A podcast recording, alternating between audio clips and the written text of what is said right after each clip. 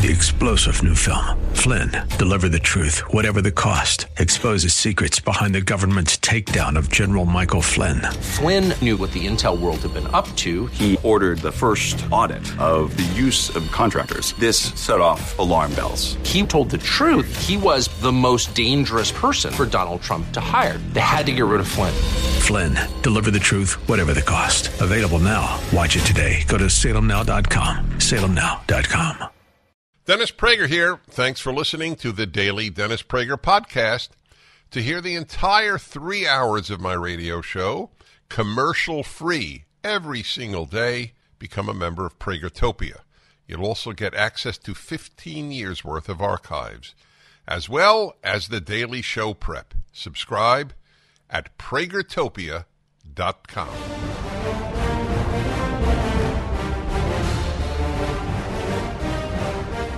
Hello, everybody. I'm Dennis Prager. I hope you had a good weekend. To my great luck, I did. Worked very hard, actually, this weekend. There was the Jewish New Year, which actually is the world's New Year, as I explained.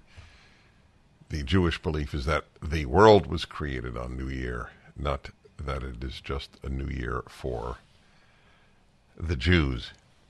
And I conducted services, and I will be doing it again, Yom Kippur, if you're interested. Whatever your religion or no religion, go to Prager High Holidays dot net, Prager High Holidays dot net.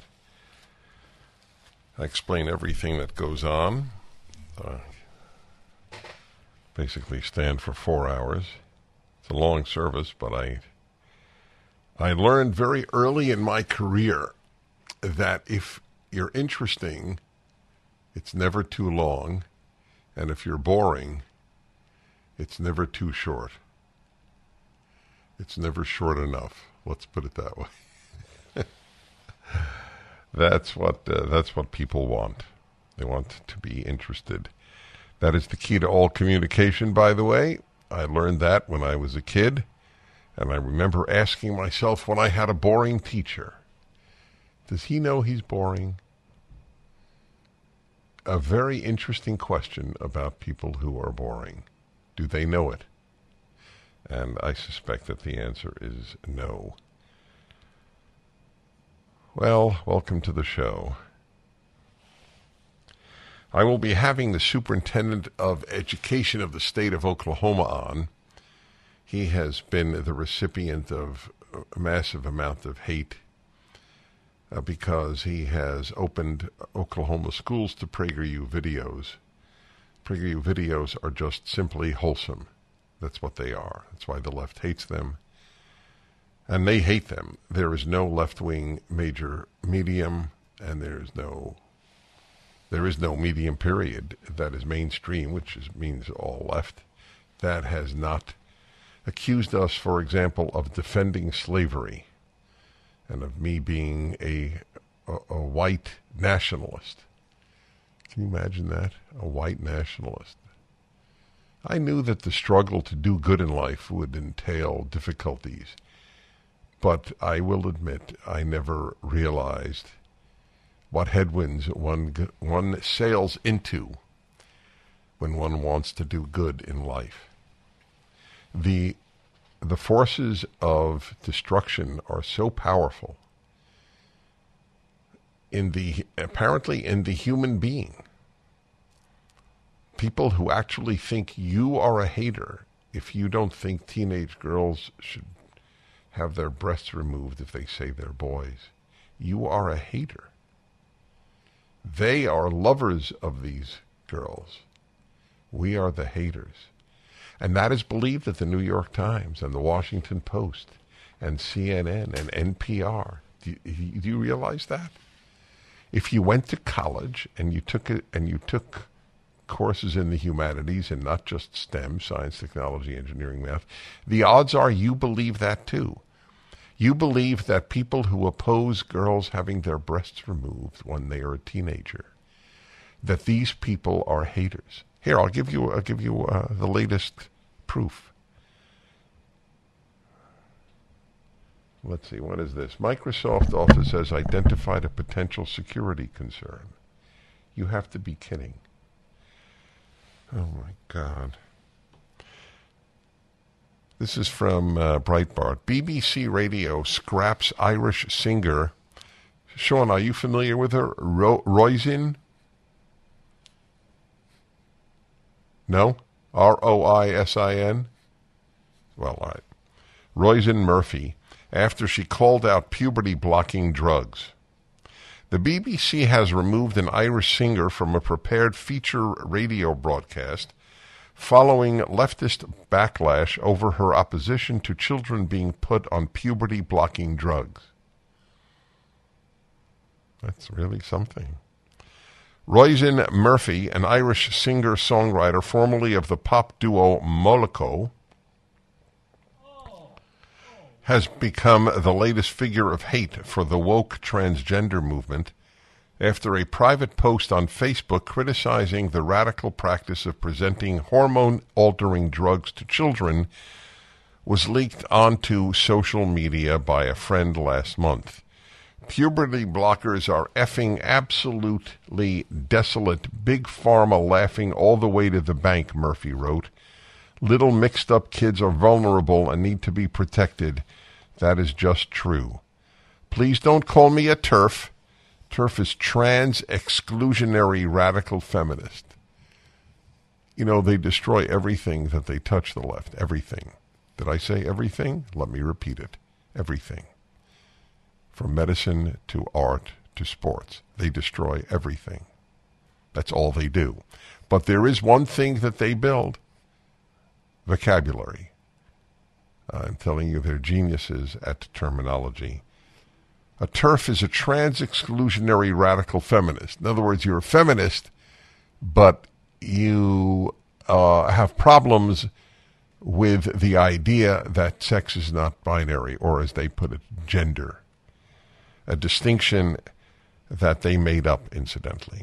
Please don't call me a TERF. Please keep using the word. Please don't keep using the word against women, she added in reference to that slur used by the woke left against women who oppose the trans movement. After her post was leaked, a wide backlash ensued, with the left-wing Guardian newspaper declaring that Murphy's latest release had been compromised, quote-unquote, for many fans over her views. Adding that, quote, for many fans, particularly queer fans, this album is D O A, dead on arrival. Well, I don't understand. What does this have to do with being gay, uh, which is the term I think queer is meant to mean gay here. I, by the way, I, I wish I had a recording at least ten years ago. I asked why there was an, a T added to L G B. It has nothing to do with it. Why, why are gay groups aligned with people who deny that sex is binary? What does that have to do with being gay? The answer is nothing. Nothing. That means that the gay groups, as opposed to every individual gay, are as interested in tearing down the norms of society as uh, the trans activists. That's what it means. Since there are quite a number of gays in my life, including on the board of directors of PragerU, I know that this is not true for all gays, but it is true for the activists. She, gay activism achieved its greatest single ends. The greatest single end was same-sex marriage. But it didn't stop them for a day of trying to undo civilizational norms, like the idea that you are born into a sex and you cannot leave it. You can pretend to leave it. You can do staggering amounts of surgical work on your body. You can take a new name. You can act a certain way, but you are not it. A white cannot become a black by acting such, or a black a white. It is fixed. Ironically, it is less fixed than sex. The Guardian went on to defend the usage of the often life-altering drugs without acknowledging the growing amount of evidence of physical harm caused, and that countries such as the U K have recently placed heavy restrictions on providing them to children. Then this week, B B C's Radio six scrapped a planned five-hour set of Murphy's songs, concert recordings, and interviews, replacing her feature with rapper Little Sims. The B B C has claimed that the decision was not inspired by the controversy surrounding the Irish singer, but rather to promote upcoming spoken word and rap programming. Yeah, it's very hard to believe. Anyway, that's what I, that was my living example here of what happens if you go against the grain on this subject. Cancel culture. There's no example of left being in power anywhere since the Russian Revolution and not engaging in cancel culture.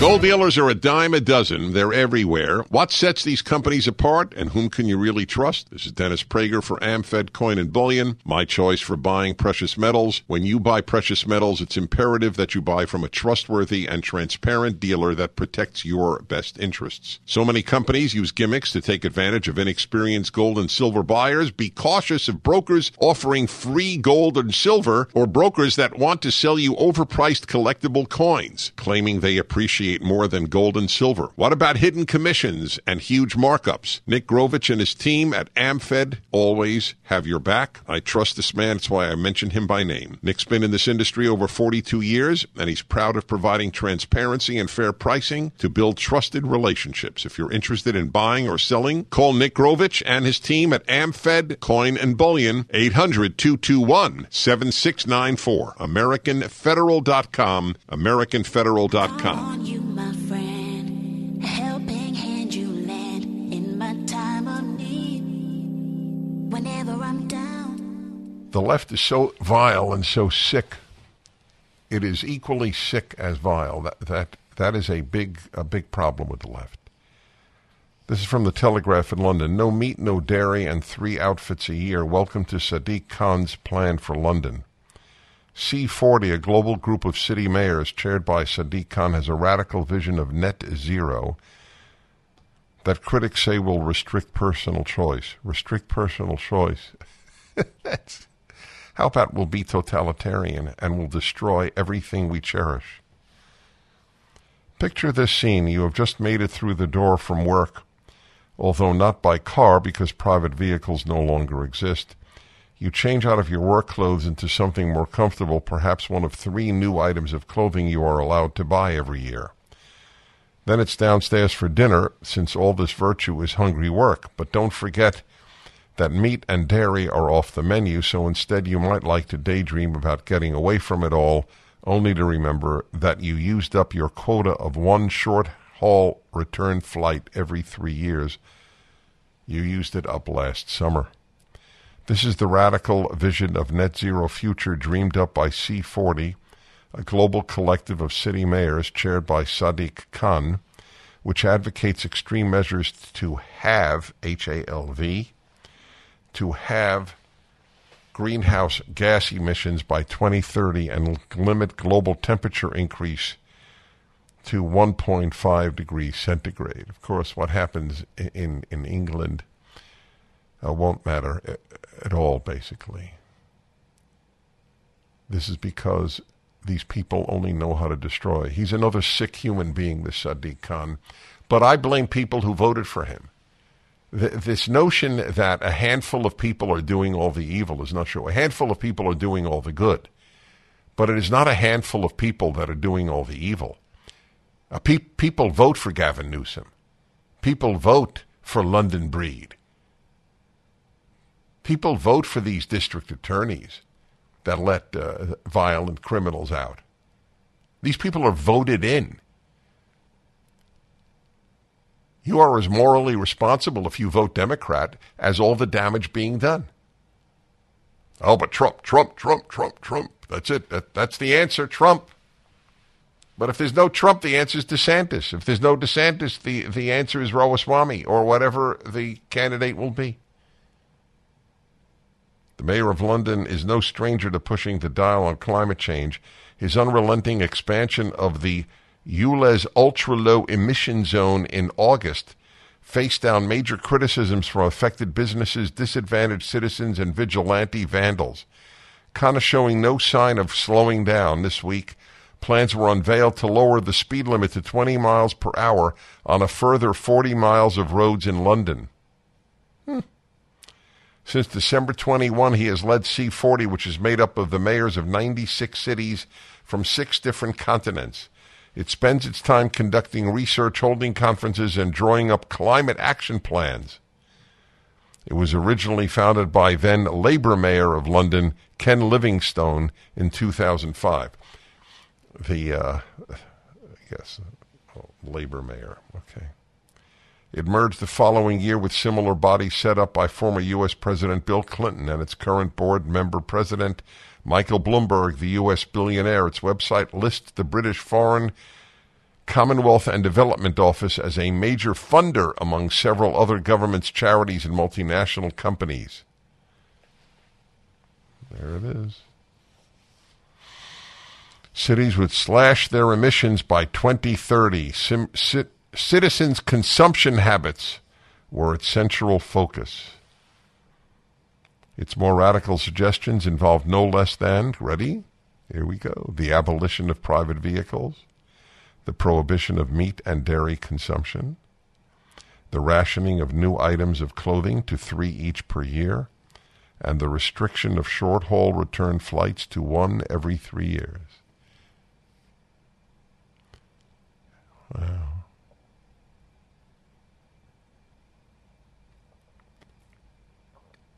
I'm wondering, is there any Democrat in the United States who knows this? The desire to remain ignorant of the damage done by the left is universal among Democrats, or they wouldn't stay Democrats. They don't know this. And maybe they would accept it. Yeah, I won't drive.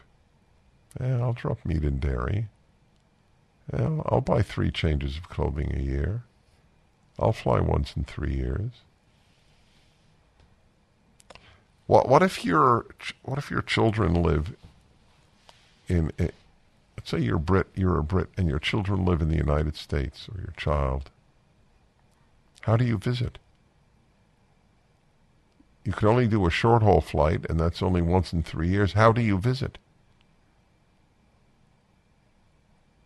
Will will will they allow ships to sail? And will that be the only way?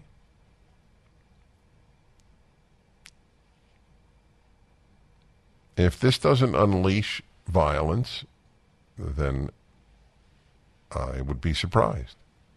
I'm not advocating it, but it's hard to imagine that in America there are that many sheep. There might be. The lockdowns proved it. That there is no anger at teachers' unions on the part of most Americans, the most damaging institution of children outside of the uh, gender dysphoria therapists and doctors in children's hospitals. It, it's amazing. The teachers got away with ruining children. They got away with it. I, you know, I've I've always wondered about myself, what brings me greater joy? This is a purely emotional question. It's not rational. When the good are rewarded or the bad are punished. Talking about reward and punishment, major day coming up next Sunday night and Monday. Go to Prager High Holidays dot net and join me.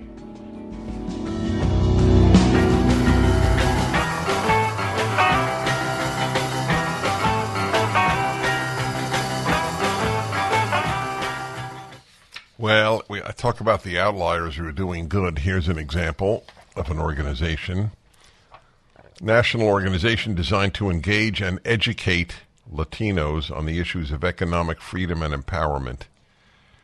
And that is the Libre, or Libre, Libre initiative.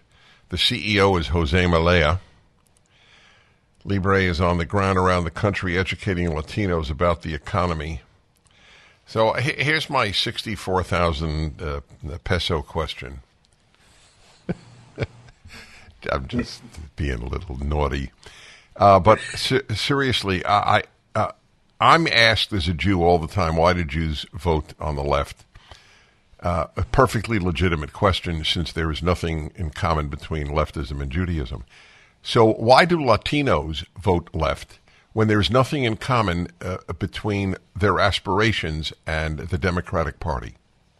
That is a great question, Dennis, and I think we have the answer for you. So first of all, Latinos are incredibly different, depending on what part of the country you're in, where they come from, when they got here, how they got here. So in some communities, we have Latinos that vote Republican, and they vote conservative, and they vote for free market values and so on. But in other communities, it's it's a couple of things. One of them is there are some very effective messaging organizations on the other side, right, on the left, with a progressive agenda or a a more, you know, anti-free market agenda that engage these communities right away. The minute that people arrive, these folks are talking to them. They're telling them that, hey, the American dream here is dead, and the only way you're going to get ahead is by relying on government, and we are here to help you get there by providing you all this assistance. Then there's organizations like ours, right? We're in the community, and we're engaging with communities across the country in thirteen states, and we're telling them, hey, you came here for opportunity. You came here for freedom. You came here for a better life for your children. These are the policies that will give you that, you know, supporting free market principles, fighting for more educational choice, you know, better options in healthcare, whatever it is. And it resonates. It connects right away. So suddenly they realize, hey, I need to inform myself, and I need to vote for leaders that support these policies. We're seeing the impact of that, and you're seeing it uh, across the country. Obviously in Florida, not just in the Cuban-American community, but in other communities that uh, have come here, you're seeing that. In the Puerto Rican community in Orlando, you're seeing some of that. Uh, because of the broken economic system in, in Puerto Rico, for example. And you're seeing it on the border, right, where people are realizing, hey, these policies are failing, these border security. Uh, there is no security at the border. Our communities are a mess, and we need to vote for people who are going to bring that to us. Uh, but so many things, uh, Dennis, even energy, right, the energy, the war on energy that's taken place with this administration. It's incredible how they don't, they're, they're completely tone deaf to the aspirations of the Latino community, and not just the energy cost, but the fact that these are high-paying jobs in communities where Latinos work in, the, in these sectors. And so we go to them and we explain to them, hey, these policies is what's hurting your ability to get ahead and to have all these great opportunities open up for you. It's very hard to counter free things. Every conservative on this planet who runs for office has the almost insurmountable obstacle of not promising people as much as leftists do. And it's like asking addicts to deny themselves alcohol or drugs. So once they come here and they start getting things for free, you're going around and saying, oh, you don't want things for free. You you want opportunity. Isn't that an uphill yeah. battle? Here's the thing, most of them, look, I've never in my life, in my entire life, I grew up here, I was born here. I've been in immigrant communities my whole life because I grew up in communities of people coming here from all over all over the world. I have never met someone that said, I came to the United States because I wanted public assistance. Not once. You know, if you want that, go to Europe, right? It's easier to get to Spain, and in Spain, they'll give you public assistance immediately. ninety-nine percent of the people I've engaged with have always said, I came here because I want my children to have a better life. I came here because I want to fight for the values of freedom, right? Especially they come as exiles from places where freedom was taken away from them, or even in these these countries where the, their economies are just so destroyed that they're looking for opportunity here in the United States. Now, we at, at the Libre Initiative are doing our part to educate people, and we're also trying to understand what they're thinking. I'll, I'll give you some examples real quick.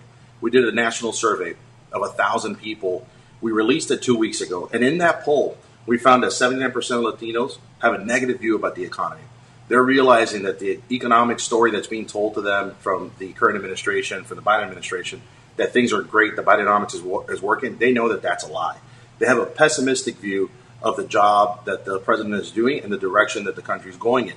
And so that opens the window for someone to come in and say, here's a better here's a better option, here's a better way. And I think that's what we need to do. You know, we, we that was all right. Hold, hold it there. I, I want people. Where, where would where do we want to send people to learn what you're doing? Be Libre dot org. Yeah, B L I B R E. Be Libre dot org. Back in a moment. Mike Lindell has a passion to help you get the best sleep of your life. He didn't stop at the pillow. Mike also created the Giza Dream bed sheets. These sheets look and feel great, which means an even better night's sleep, which is crucial for overall health. Mike found the world's best cotton called Giza. It's ultra soft and breathable, but extremely durable. Mike's latest deal is the sale of the year. For a limited time, you'll receive fifty percent off the Giza Dream Sheets, marking prices down as low as twenty-nine ninety-eight, depending on the size. Go to my pillow dot com, click on the radio podcasts square, and use the promo code Prager. There you'll find not only this amazing offer, but also deep discounts on all MyPillow products, including the MyPillow two point oh mattress topper, MyPillow kitchen towel sets, and so much more. Call eight hundred seven six one six three zero two or go to my pillow dot com and use the promo code Prager.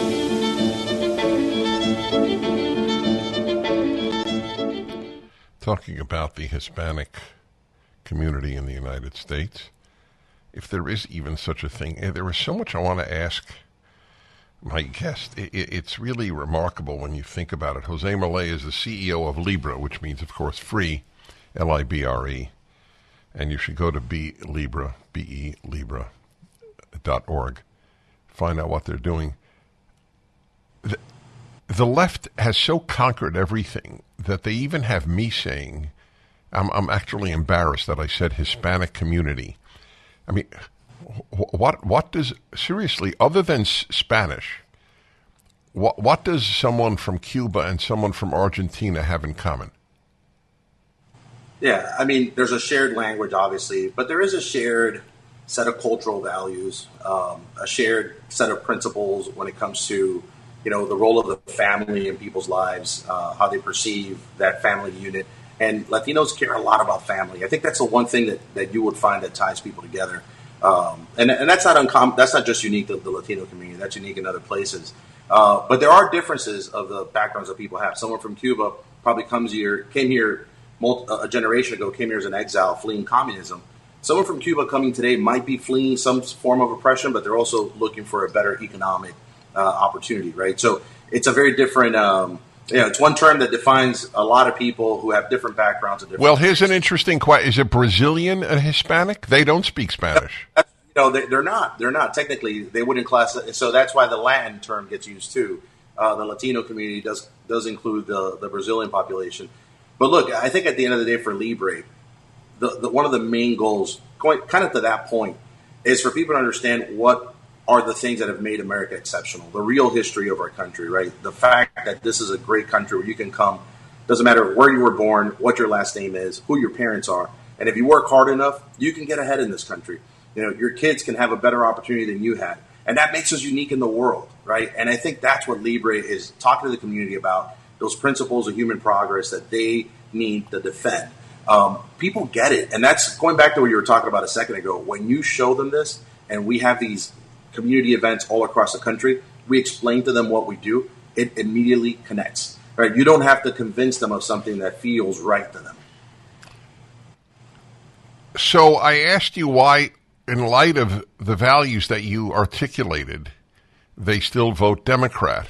So well, I, ha- I, I, one thought I have is the, the dominance, and tell me if I'm wrong, I, I pray I'm wrong, of Telemundo and Univision as the media of the Spanish-speaking community. Yeah, that is a big one, uh, Dennis. I, I'm not going to lie to you there. The, the, the national news networks have been dominated by left uh, left organizations, messaging that's biased, um, and we are trying to change that. So what we're doing, instead of running away from that, we're engaging with Univision, saying, guys, you need to have a different voice. You need to bring balance to that station or that network at a national level. We are going to be running ads, for example, during the next uh, presidential debate. Univision is a co-anchor with Fox Business. During the next Republican presidential debate, Lee... Oh, you're breaking up. You broke up. You died. No, God forbid, his transmission died. Well, yeah, that's a first. I'm kidding. Go to Be Libre dot org. Be Libre dot org. B E L I B R E.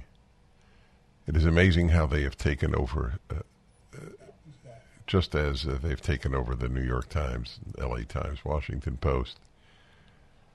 So uh, are, are we back, Jose? Is that is that the good back, news? Back, yeah. Back. All right. Sorry about that. But we, we're we're going to fight on those on those uh, networks for airtime. Well, can right? you but, can you get on? Will somebody interview you on Univision? They do, and, and there are some folks there that have been that are that are open to the idea of balance and having uh, objectivity, uh, and so they do get us on to, to bring on our perspective. But it's not enough. We need to do more as an organization. We need to do. We need to be everywhere. We need to be on radio. We need to be in digital media, and we need to invest um, in this in this market. Those are the only two options. But maybe even find a way to create a third option, right, or a second option that's a little bit more right of center in their point of view.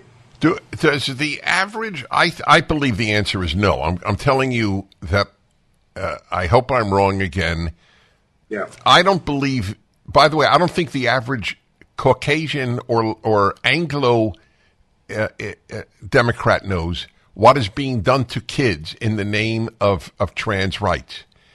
Uh, if Latinos knew that girls are having their breasts removed uh, at the at the age of eighteen. And some at sixteen, because they say they're boys, and that the Democratic Party is unified in in massive support of this, I think it would have a real impact on Latinos.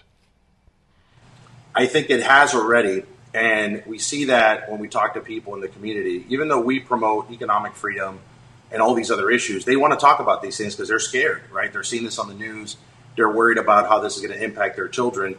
Um, and so we have had a lot of folks who come to our events and tell us, hey, what's going on with this? You know, I want to learn more about it uh, because they don't want that happening to their kids. And, you know, Senator Cruz was, was with us last week, and he talked about this and anecdotally how in Texas he has seen a lot of Latino communities uh, that maybe weren't engaged at all or maybe were voting the other way suddenly realize, hey, this is a, a violation of my cho- of, of my right as a parent uh, over my kids, and especially if it's happening in a in a school system, right? Uh, parental rights are important. This stuff is super sensitive uh, and, and very scary for these parents who, like you said, might not know about it, but the minute that they do, they want to get engaged and they want to understand how they can help, uh, you know, vote for the right folks who are going to give keep their rights and well, honor, respect their rights. You're doing great work. All right. So thank you, uh, Jose. And you want folks to go to B, that's B, BeLibre dot org, correct? Check out the poll findings. Uh, one piece of optimistic news. The Republican candidate, if the election were held today, would receive forty-two percent of the Latino vote. The Democratic candidate, fifty-eight. That's only a sixteen percent That's gap. Huge. Boy, do and I like that, good news. That's good news. In twenty twenty, it was sixty-five thirty-two. That is a sixteen-point swing towards the Republican candidate. Oh, this Meaning, this has to worry the destructive party. That's what absolutely. The D this, this does worry them. Talking about these issues, we have to keep promoting well, this message. You you keep up the great work, my friend. Pleasure Thanks, to pleasure to meet you. Thank you so much. Thanks. Yeah, that's why they. By the way, that you just learned in a nutshell why they shut us down. Why they don't. They tried to block. Even Robert George, the professor from Princeton, he was just screamed down at a university. As distinguished a conservative as, as exists in America.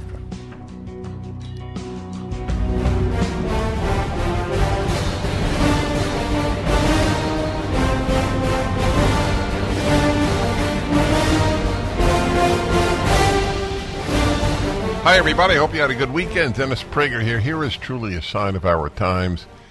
Remember, the left destroys everything it touches. So, of course, like the proverbial, what is it, the, is it the lobster that's boiled alive? The frog, yeah, the frog, yeah. And when it's, it doesn't realize it's being boiled until too late. So here's here's another example of the boiling of the water by the, by the left.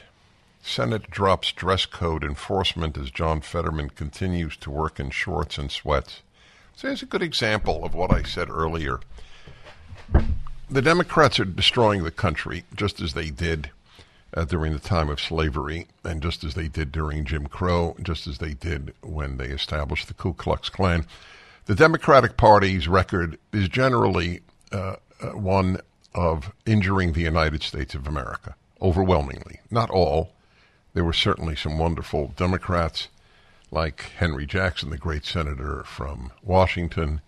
In some ways, but only in some ways, John Kennedy. John Kennedy is the one who allowed government workers to unionize, which began the long process of the destruction of public life, of public service in the United States. But uh, when I grew up, Democrat was not as identified with destruction as it has been. So once again, I blame the voters of Pennsylvania for, for electing this man. He's not a good man, in my opinion. And I, I, I, I don't care. You don't like his opponent. I never vote on whether I like someone. I can't believe how childish that, that is. Oh, I don't like Trump. I don't give a damn if you like Trump. It is of no consequence. Do you like your oncologist? Does it matter? I asked this the whole time. Is that how you chose? If, God forbid, someone you love had cancer, did you choose your oncologist based on whether you liked the person? Choose your pilot based on likability? Should should United Airlines choose it? By the way, they are going to begin choosing based on likability, the, if you're the right race or sex. fifty percent of flight Uh, flight school piloting uh, under United Airlines will be reserved for women and people of color.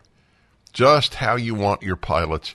By the way, do women and people of color want their pilots to be chosen based on that basis? Of course not.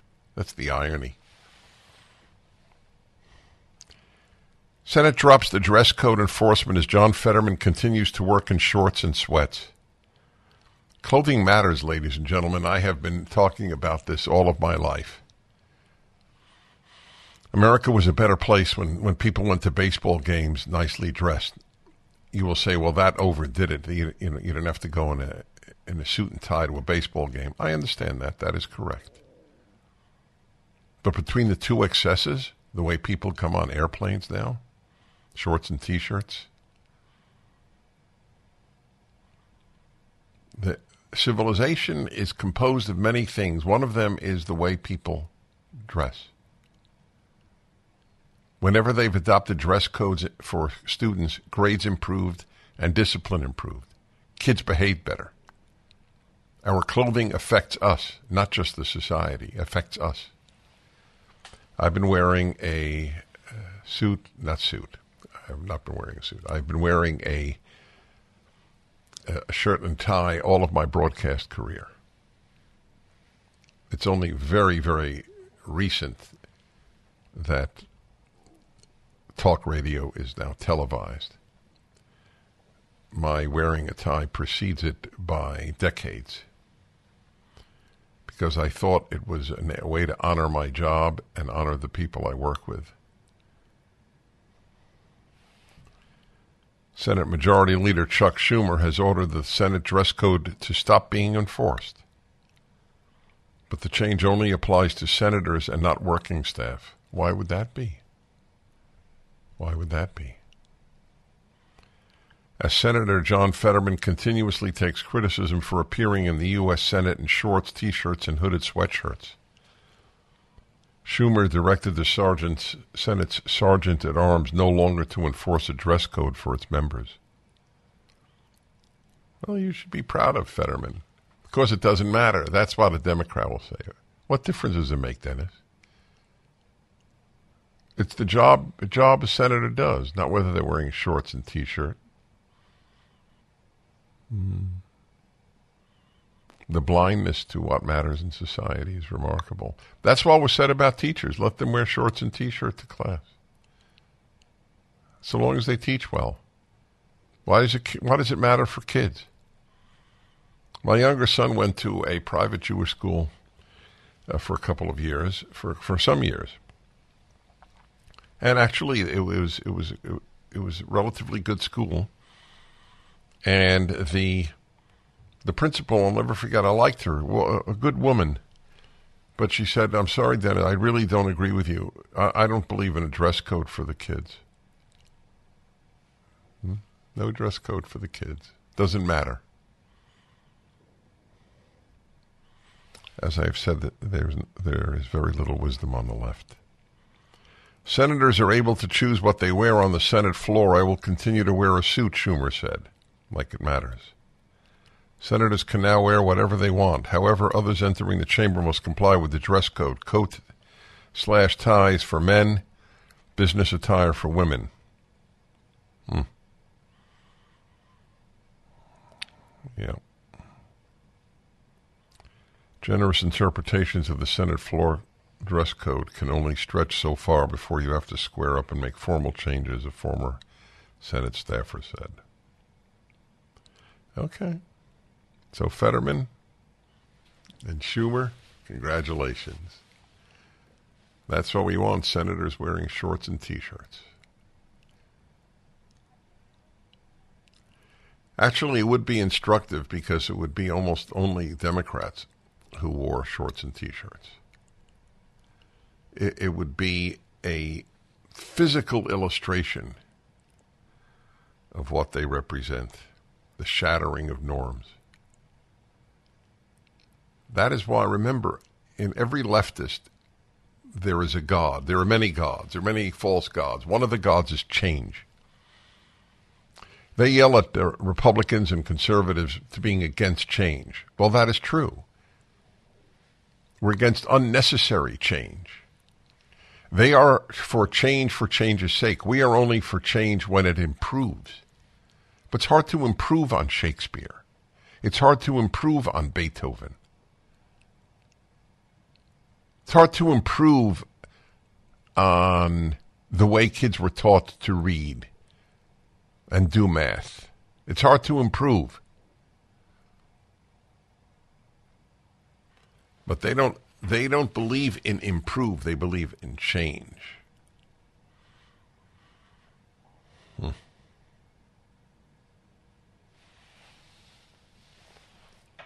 Well, listen, by the way, this is not just true of the Democrats. This is a fascinating, it's been fascinating to me how many Christians have called my show, a large, and I'm honored by it, Christian audience, who say it doesn't matter what you wear to church. God doesn't care. I mean, that's actually what vast numbers of Christians in America believe. They've been infected by liberalism in that way. It doesn't matter what you wear to church. So when you go to pray uh, and you go to, with your fellow religionists, your co-religionists to church, you dress far less formally than you would for a wedding, or if you were one of the quote-unquote lucky ones and got invited to the Oscars. So doesn't it say that you value a wedding or the Oscar ceremony far more than God and the church? Why would you dress up for the Oscars but not for church? The this is part of the egalitarianism of our time. I guess there's a certain inequality. It's like not all clothing are cr- are created equal, or not all clothing is created equal. Well, anyway, can't say John Fetterman didn't accomplish something. He did.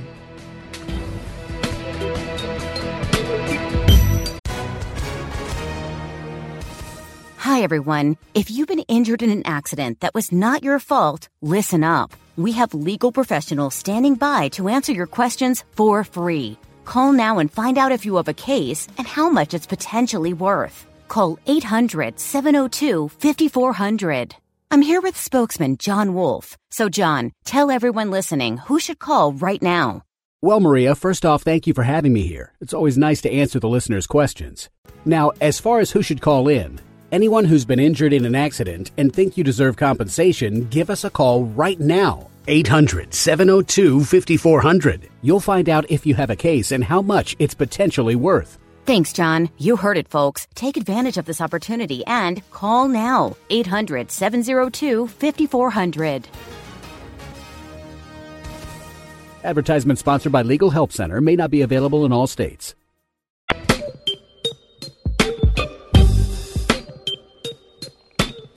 Very funny call here from Helen in Philadelphia. She looks forward to seeing members of Congress in torn jeans. Well, thanks to the Democrats, the day may not be far away. That's correct. Yep. Do we have our guest on, uh, gentlemen? Yes, no, maybe, no? Okay. Hopefully we will. He is the superintendent of schools in Oklahoma. Uh, let's see here. Chicago and Ray. Hello, Ray. Hi, Dennis. How are you? Good, thank you. Thank you for taking my call. I just wanted to say you posed that question about sending your kid to school where they uh, would vote a homecoming queen as a boy.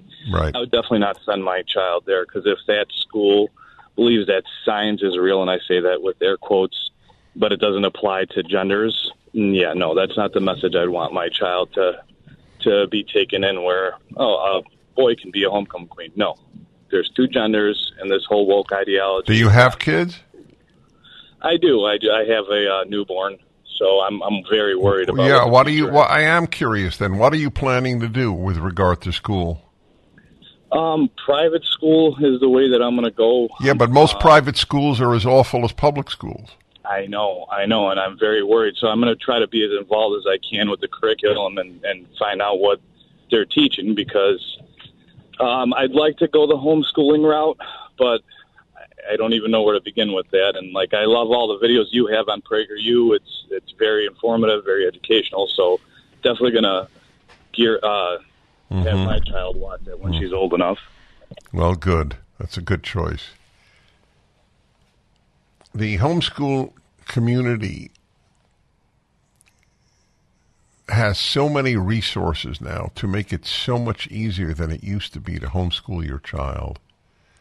And I appeal to grandparents to say to your child, if you have the, the funds, obviously, we'll make up the difference if there's any loss of income for you to homeschool your child.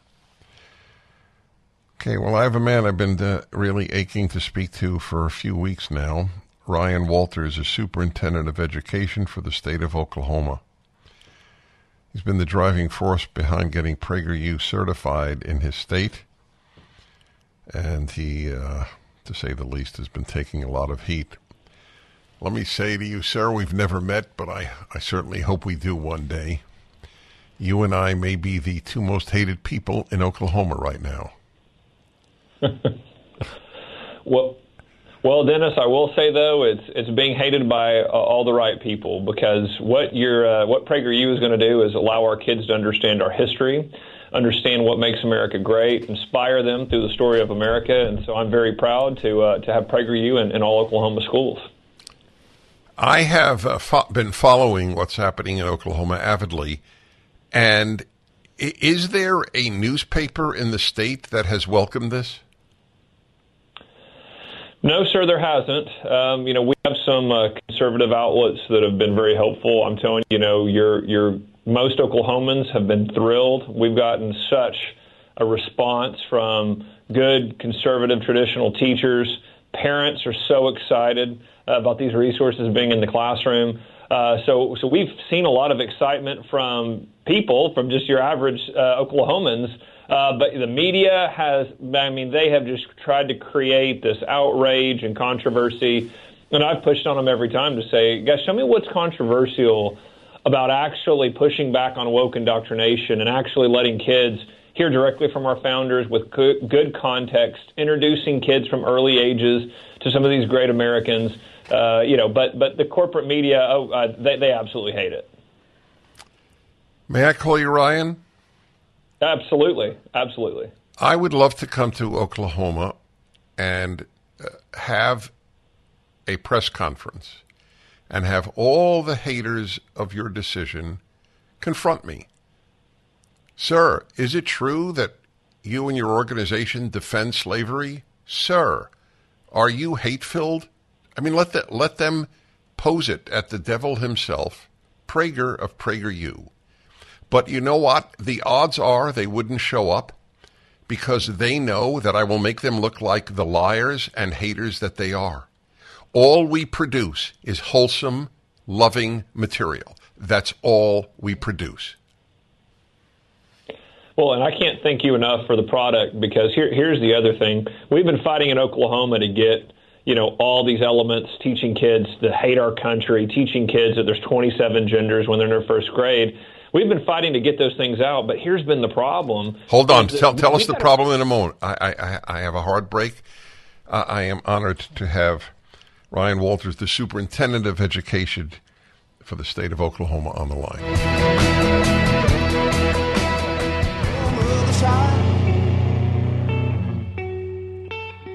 Where the baby blues birds fly.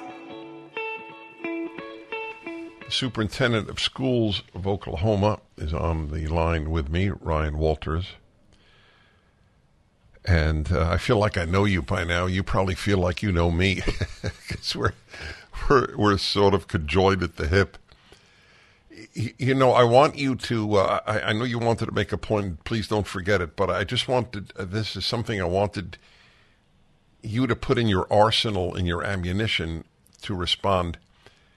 How much they fear five minutes of a video when they have their students all year long proves that they they cannot handle an intellectual challenge.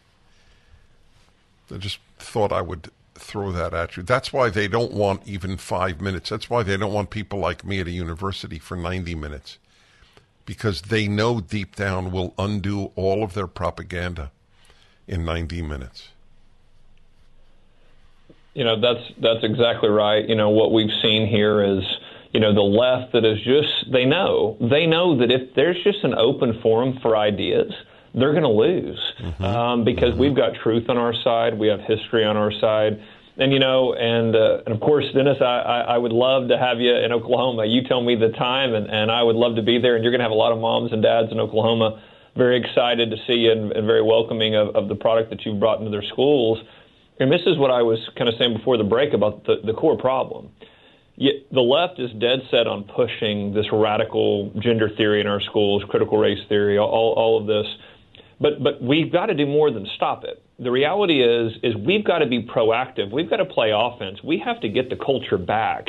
And that starts with not just stopping the left, but actually proactively teaching our students about American exceptionalism, getting them to be thinkers, actually teaching from the founders the core principles that we built into this country. And then, frankly, it is, you know, I'm an old history teacher. And by the way, I do feel like I know you, because I was showing my classes PragerU videos years ago, and I've been showing my kids PragerU videos at night. And so I have been able to show my students, my own children, these videos that have inspired them to get them thinking about history, get them thinking about these incredible individuals throughout our history. And I've always, as a teacher and as a parent, try to encourage my kids to live up to that. You know, this is a country that is going to be the greatest country in the world as long as we continue to hold those principles dear. And your product is allowing our kids to have that conversation, to be exposed to that type of curriculum. And that's why they hate it so much, because it undermines their very ability to control our kids through an indoctrination in our schools. They cite all the time one of our videos for kids of Leo and Layla, two kids who go back to, in the past uh, through a time machine, and they meet figures who live like Christopher Columbus. And Christopher Columbus says to them, among uh, among other things, that, well, you know, slavery isn't that bad. Everybody does it. So I, I just w- w- I explained to my listeners, but I just want to tell you the the inherent dishonesty of attacking us for it. If we had Columbus say, oh, that's a terrible thing, slavery, we would have been lying. He didn't think it was terrible. He was a man of the fifteenth century. So the irony is, if we had Columbus say, oh, slavery is awful, they would have said we're whitewashing Columbus. So it, it, it, it's the inherent dishonesty of the attacks. And by the way, when Leo and Layla say, well, we came from the future, and in fact, they abolish it, he said, that's terrific. But they never quote that. Yeah. Well, you know, because, again, they're so the left is so dishonest with this. They don't want real history to be taught. They don't. They have their indoctrination and, and the way they want to put it in the classroom. And you're not going to win if you're doing history, uh, you know, appropriately with context. Again, that that is how Columbus would respond, which is why you're trying to give your kids that context. And again, history is about learning from the heroes in history and being inspired by them. Is also understanding the, the context in which they live and understanding, like, you know, look, we're going to be honest with you about when people made mistakes and, and where that was in that context and why they believed what they believed, for students to have that kind of intellectual understanding. But the left, it doesn't matter. You know, if you were, exactly, if you were to come out and have Columbus, you know, denounce it, they would have, they would have hammered you for it. If you would have had him come out and, and, and say, hey, look, this is what I believe, what they want is everything pushed through their lens. What they want is a, you know, and again, this is really the first time here in the last few years that we've actually seen conservatives take it to the left and actually play offense and say, look, here's what we're going to do. Here's what we're actually going to teach our kids. Here's what we're, we're going to actually stand up across. And I love this too, Dennis. All of your videos are available for parents. I keep telling parents, guys, the, the media is trying to convince you these are terrible. I would suggest you go and watch them yourself. And we've been getting emails and phone calls to the agency going, we love these videos. What are the, what are the T V reports saying these are bad for? We've been watching them at home with our kids. So I love the transparency of it. But, you know, parents have woken up to this nonsense from the media. Well, you would know that better than I. And I'll, I'll, I'll tell you, I... I I so admire your courage. Uh, you know, you're, you're one of these outliers, as I often tell my listeners, who make a difference in a society. So I am definitely, if your invitation, and I, I know you mean it, but if if it's realistic, I am going to come to Oklahoma, and, and it would be it would be a wonderful uh, day or evening. Uh, with uh, with teachers, if they want to come, with parents who certainly would want to come, and with you. So we'll, we'll work that out. Uh, I would love to do it. And like I said, you will get a warm reception. You will get to hear from so many parents and grandparents that are so excited that we're no. telling the real story of America. Exactly. You know what they particularly mock? You know what is fascinating? Because I read all, all the hate. Uh, and it's from everywhere, from the New York Times, the L A Times, C N N, uh, and of course the whole World's Daily Beast and, and Daily Kos and all, all, everybody, uh, Rolling Stone. And do you know one of the videos they always mention that they hate? We have a video titled, How to Fold an American Flag. Isn't that fascinating that they hate that? Tells you a lot about them, doesn't it? I mean, you know, it is that's right. It is truly an attack on our values. I mean, that's what it is. It's an attack on our values, our families, our faith. They don't want any mention of our rights being endowed by our Creator. Nope. They don't want any patriotism. Heaven forbid our kids be proud that's, of our country. That's right. And so you just, you are right over bless, this argument. Bless you. you, you have, yes, bless you, Ryan Walters.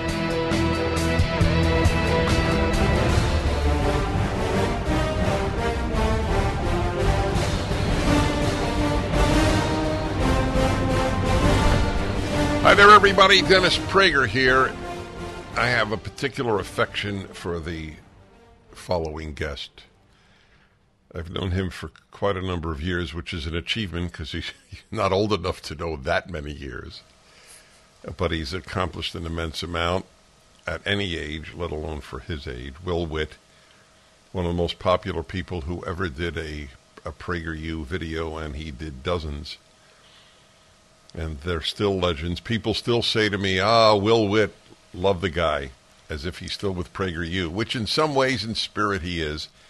But he has moved on, and he is doing great, great work in Florida. And now he has a really important book. I'll tell you how important I think it is. I wrote the foreword to it. So, folks, I don't have a lot of extra time to do writing. When Will asked me, I was honored and I was happy to do it. The book is Do Not Comply. It comes out tomorrow. Do Not Comply: Taking Power Back from America's Corrupt Elite. Will Witt, congratulations. Uh, you told me you were just on Megyn Kelly. Uh, uh, and I, I hope you're on everybody's show, to be honest. I'm trying to be. I just got to call them all first, and then once they, they answer my call, I'll try and get on all of them. Yes, as indeed you should. I was struck, I want my listeners to know this, by the amount of work you put into it. I'm an author. I, I know when people sort of talking to a recorder, you know, and then uh, the, and the book has come out with some, and then there, some of these are fine books. But then there are books that took an immense amount of research, which yours did. You back up everything you say with a source. That that I assume it was hard work. It was really hard work, and thank you, Dennis, for even having me on and writing the foreword of the book. You know how much it means to me. I do spiritually feel like I'm still at PragerU because so much of what I put into this book and the research comes from things I learned while working for PragerU and things I learned from you. It's why you're such a, a mentor to me and, and why I wanted you to write this foreword. But yes, this book did take a very long time, and it took a lot of really hard work and a lot of late nights where I was there having to, some nights I didn't even write anything because I was just researching, trying to make mm-hmm. sure mm-hmm. I got all the facts right. Right about big pharma or the media or or big tech or whatever it was. And as you know, at the end of the book, I get very personal and talk about things that I've never talked about before. And and these this took a long time to write and get it the way that I wanted to. But I feel like you said you've known me for many years. I really feel like this is a culmination of everything that I've learned and everything I really wanted to put out over all these years that I've known you and have been working in this field. You did. It, it's really magnificent. Again, folks, the book Do Not Comply. It is, of course, you get it straight from Amazon if there's still a bookstore in your area. I do wonder, though, Will, it is interesting, if there is a bookstore in people's areas, will they carry it? What do you think? Yeah, of course. Yeah, any Barnes and Noble. Oh, you have, do uh, think that they, they, they won't? Uh-huh. Uh, yeah. Good, good. I'm glad to hear that. Okay, that that's yeah. good. So I, I want to ask you uh, an emotional question. In other words, a question directed to your emotions as much as to your intellect. When you write about the the uh, corrupt elite, do you get some sense of despair? Because I got to tell you, when I was your age, I did not think that America's elite was universally corrupt. So I I, I always want to know, someone your how old are you? twenty-seven. Okay. From a week ago. Yeah. Happy birthday, belatedly. Thank you. So Thank I, you. I am truly curious, how does it affect you, just as a human being, as an American human being, to know how corrupt, you you mentioned big pharma, uh, the medical establishment, I mean, just to take two areas that people, the C I A, the F B I, the C D C, I mean, the media. So how does it affect you?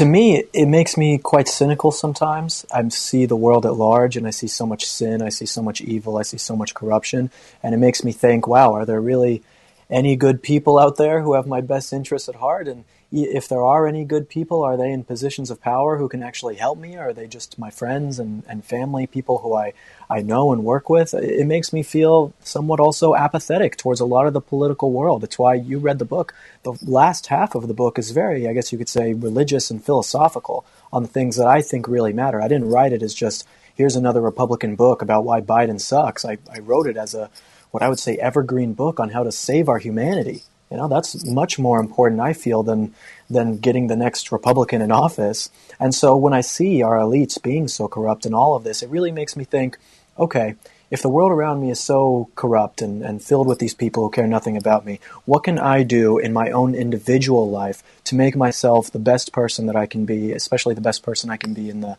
in the eyes of God? And if I do that, then sometimes, you know, despite my body or mind being broken, what the elites do to me won't really matter, and I hope we can all have that kind of mindset. So, how do you how do you react to the onslaught of hatred directed to your terrific governor for allowing Florida schools to use PragerU materials? And I'll put it to you more specifically. Were you surprised at the avalanche of hate? Uh, no, not surprised whatsoever. Of course, when you're fighting for the truth, you you can never really be surprised that people hate you. I mean, Jesus said they hated me first, so of course they'll hate you afterwards. Not that PragerU is, you know, Jesus-centered in what they're doing, but the, the the principles are the same, that if you are saying what is actually true, trying to actually do good for the world, help people, people are going to hate you, because there are people in this world who want to see the world dominated by their power. They want to be the new gods of the world. They want to decide the morality that is subject over America. And if you have things like PragerU, like my new book, like like Charlie Kirk and other people like that who are doing good work, and those are allowed to to populate and be in people's minds, it's not going to be very beneficial for the elite that I talk about in my book. So of course we're going to get hatred for those things. But I'm incredibly proud of PragerU for getting their Their their materials supplementary in Florida schools. That's a huge step in the right direction. And now Oklahoma, and they're trying for Texas, as, as, as I'm sure you know. And New uh, Hampshire, New Hampshire too. And New Hampshire, that's right. Yes, yes, good. Mm-hmm. If I can't keep track of the states, it's a very good sign. Yeah, exactly. Your, your governor is a man of real courage.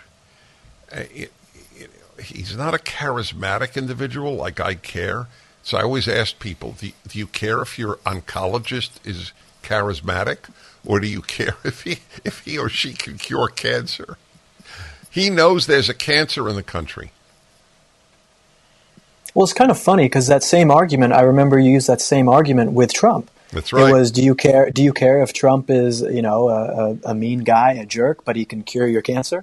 And it was like the same argument that we used for Trump. Now with Trump, what we're seeing, especially for me personally, when it came to the vaccine stuff, and now these latest comments on abortion, it seems like, hey, maybe he is not suitable for fixing that cancer that we talked about. And Ron DeSantis, maybe he doesn't have the most charisma. Maybe he's not the most likable guy, but, you know, what are you going to do? Ulysses S. Grant was the mo- wasn't the most likable guy, and he helped win battles for the Union and, and all this. You know, it's, it's the same type of deal. I care much more about the values and, and getting things done than the overall charisma. It strikes me as childish to to pre- in any way be preoccupied with, is a candidate likable? Isn't the country infinitely more important than the likability of a candidate? By the way, I don't find him not likable at all, but I'm just, I, I acknowledge, you know, he, he doesn't have the same charisma as Donald Trump does, or, or even some other candidates, but who cares? What he has done, the courage there, and, and just appointing Joseph Ladapo as the Surgeon General of your state. So tell people about your work in Florida.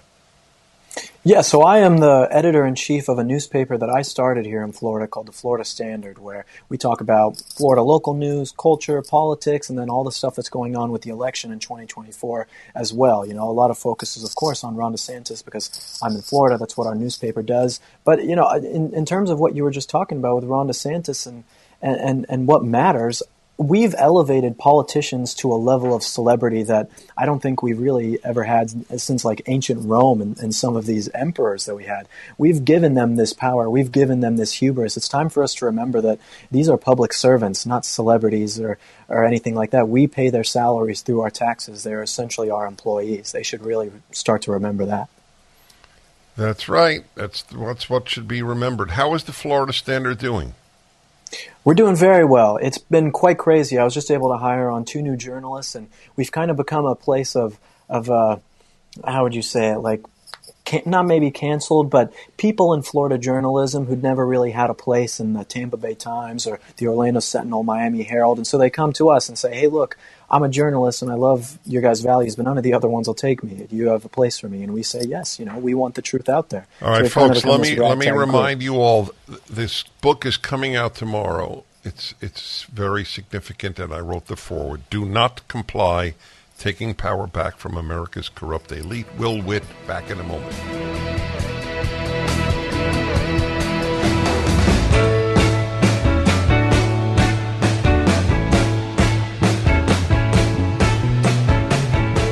Will Witt is a terrific young man doing, if he were an old man, he'd be terrific, but he happens to be young. And he is uh, his book that is uh, coming out tomorrow, Do Not Comply, Taking Power Back from America's Corrupt Elite, It is up at dennis prager dot com, or you can go straight to Amazon or Barnes and Noble or wherever you get a book. It doesn't matter, but it is it is an important book. Read the reviews. People have really gone overboard, and I've written the foreword to it, and believe me, I'm asked to write the foreword to a fair number of books. I just don't have the time, but I took the time for Will because of my affection and respect for Will Witt, but because the book is so important. So let's get into the book itself, Will. I'll, I'll, I'll ask a question you probably were not asked by any interviewer. And I, I, it's not a brag. It just occurs to me. It's not the sort of question people might think. Is there an elite institution that is not corrupt in America today? That is a very good question. You're right. I haven't been asked that yet so far in my interview circuit. But I don't think so. Because I think that humanity, I mean, we're we're naturally, just like you say, we're not naturally born good. And so we have to fight against that inherent not goodness, I suppose you could say, inside of ourselves to really do something great. And so you can have good people in all these institutions. Like like the teachers union is a, an institution that is incredibly corrupt and does lots of terrible work across this country. But I'm sure there are good people in the teachers union, and there are plenty of good teachers who do good work. But the institution overall has been corrupted by men and, and worldly values. And so I think that when you look at some of the hierarchies that we have developed here in America. By men, you meant it, human beings. Because it's yes, mostly women. Exactly. I should have just said women. You're right. Developed by women in this country have, have essentially been turned into, you know, places where they can get away with sin and, and do all of these things. Well, that's why I, I my opening question to you was, how dispiriting is this to you as a young person to see this uh, occur? I mean, fifty-one intelligence heads signed a letter two weeks before the twenty twenty election saying that the Hunter Biden laptop was Russian disinformation. So the only question I have is not whether our intelligence agencies are corrupt, F B I, uh, C I A, it's, uh, D I A, et cetera. It's when they wrote this, did they know they were lying? I don't have an answer to that. Do you, do you have a thought? Yeah, I have a thought. I think that it goes both ways. I think some of these people know they're lying, some don't. I know that's kind of a cop-out answer. No, no, not at all. I th- you're probably right. Yeah, it, you know, you look at some of these people, these young people nowadays who believe in something like communism, right? I talk ferociously about this in my new book. These young people believe in communism, and I feel bad for many of them because many of them don't really understand, but they go along with the evil anyway. But that means if if they like communism, they know about it, that means there's probably a professor who knows exactly what he's doing, who's telling these students about communism for some sort of purpose, some sort of agenda. So I think it can be a mix of both. You have some people who are kind of just the, the people in the shadows who are pulling all the strings doing this, and then you have the the sorry people who unfortunately get caught up in all of it. So I'm going to put you on the spot here, and, and whatever you answer, I won't even consider if you don't have an answer to, that you're evading it. There may not be an answer, but I am curious. Do you believe there are Republicans who would take on the corrupt deep state? In Congress right now? Is that what you're no, no, to? Uh, or you just mean in general? Yeah, well, but, but I, I mean it three ways. Presidential candidate, in Congress, and in general? Um, you know, I, I think Ron DeSantis actually would try and do the best job, and I think Trump would also do a good job if given the chance, because I think Trump would want people to think that he did a good job dismantling the deep state, if you understand what I'm saying. Um, but in terms of anyone in Congress, maybe Thomas Massey is, is a good guy who, who would do something. Um, but other than that, I can't really think of anyone who, who has that agenda in mind who really wants to help. You know, they care much more about getting viral on Twitter with videos of them talking how bad leftism is than actually doing something against that leftism. So again, I'm very cynical about most of our leaders, which I hate to be so cynical. I hate to see our leaders and, and, and think they're they're so terrible, but this is just what has kind of happened. And a lot of young people feel the way I do, I promise. So this is a disturbing I- issue. Are, are there Republicans aware of the deep state? So th- there again, we have a few options. They're aware of it, but they're not fighters because the the pushback would be so intense. They're naive and not aware of it. Uh, I guess those those are uh, those are your two biggest options. So, what what is your take on that? What what what do you think? They are aware, but they're not fighters, or are they part of the system? Are they are they? And I'm by the way, I'm not leading to that answer. I just want to know what you think. I think they are part of the system. I think I wrote in my book, in the America's Political System chapter, I wrote about how politicians, if they want to play the game, they have to play the game. Anyone who doesn't play the game doesn't get to play. And so what I mean by that is that there are certain rules and standards that if you are a congressman, if you are a politician, rules that you have to play by. If you want to get funded for your campaign, you have to take a lot of money from a lot of organizations that probably aren't too good for the country. And at least they're doing, if not just not bad for the country, they're doing it for their own selfish gains and essentially are just buying out our politicians for the most part. Uh, I wish the Republican Party really represented conservative values. I would get behind the R N C and the G O P one hundred percent of the time and, and devote all my effort To, to defending this country through party politics. But because I do not see party politics with the Republican Party doing what I believe would actually make my life better, I find it very hard to get behind them and really support them. Okay, so let's say you became emperor, not just president, emperor of the country. What would you do? Sounds nice. Yeah, I agree. Yeah, if I became emperor of the country, I think that this might sound extreme to some people. Again, I write about this in the book, but if you read the Bible, God's law is perfect. If you believe in what is in the Bible, that means God law, God's law is perfect. You know, all of these things are in there. And so I would create a system of government as emperor that honors God's law, that says this is what God ordained on this earth, and how can we make it so that people can have the most... All right, you'll give me some examples when we come back. I want to promote the book, if that's okay. I'm sure. Yep. Do Not Comply. It is up at dennis prager dot com and anywhere books are sold. Will Witt.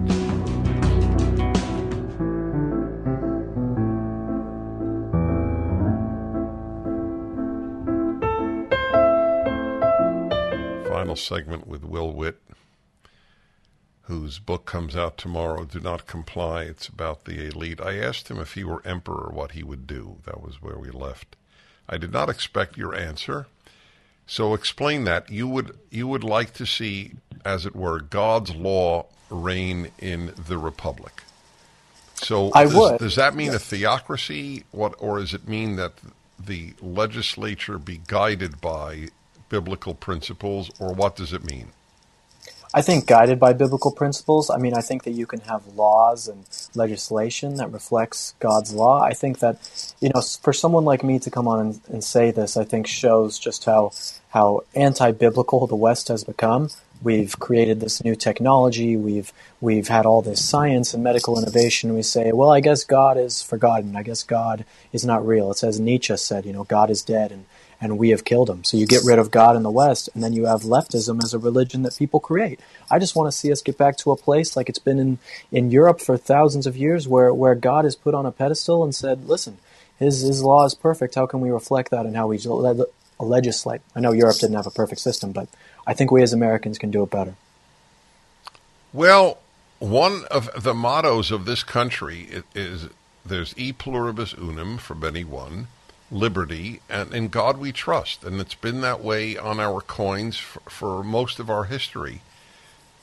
Uh, it's not exactly a radical idea. Uh, obviously, you don't want religious tests for office and so on. You can't, I assume, because that's not allowable by our Constitution. But uh, for for example, folks, it's funny. I want to. I want to. You'll love this, Will. I want you, you know. Many people put out a bumper sticker with the the, the quote from John. Uh, I, I would like to put out a bumper sticker with a, with a verse from Deuteronomy. Then people will look it up and they'll go, "A man shall not wear women's clothing, and a woman shall not wear men's clothing." Mm-hmm. Nobody knows that it's even. I mean, there's a good example. I, I, it's. I mean, you you can't. I wouldn't arrest a drag queen, but I certainly wouldn't bring them to five-year-olds or, or for fifteen-year-olds, for that matter. They don't belong in schools. I mean, just to, to give an example, you you know I reported earlier another another male was voted homecoming queen at a Kansas City high school. It's kind of strange that the male is not embarrassed for getting nominated queen. I mean, maybe that's just me thinking of how I would feel if I was nominated as homecoming queen. I would I would feel rather embarrassed, but I think we have this this leftist culture that's so prevalent prevalent and so ingrained in people's minds that that's not even a concern to them. And I think that what you were talking about with, you know, the, the Bible verse in Deuteronomy, not wearing other people's clothes, twenty years ago, you never heard the word transgender before. And now you can't go ten seconds without seeing a transgender online or hearing the words about it or a debate politically about it.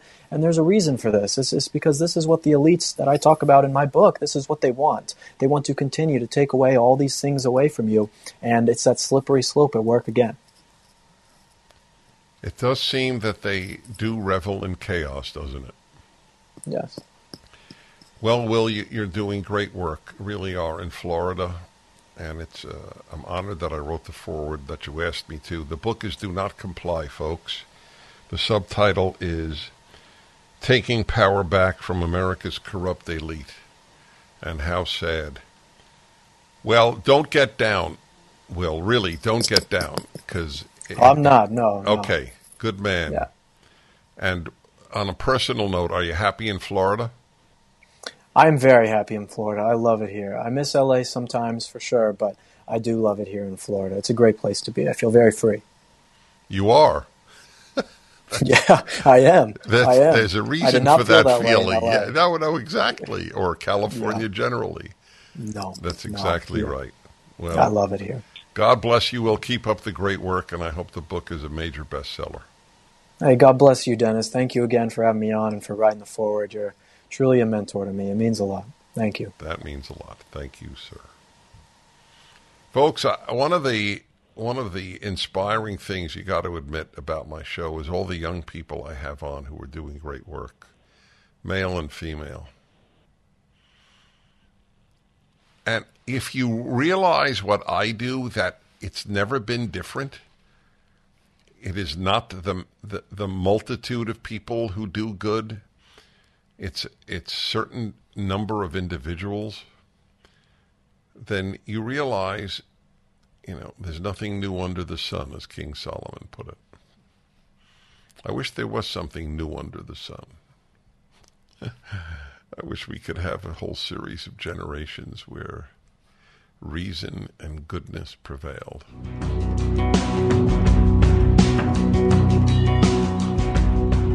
Dennis Prager here. Thanks for listening to the Daily Dennis Prager Podcast. To hear the entire three hours of my radio show, commercial-free, every single day, become a member of Pragertopia. You'll also get access to fifteen years' worth of archives, as well as the daily show prep. Subscribe at Pragertopia dot com.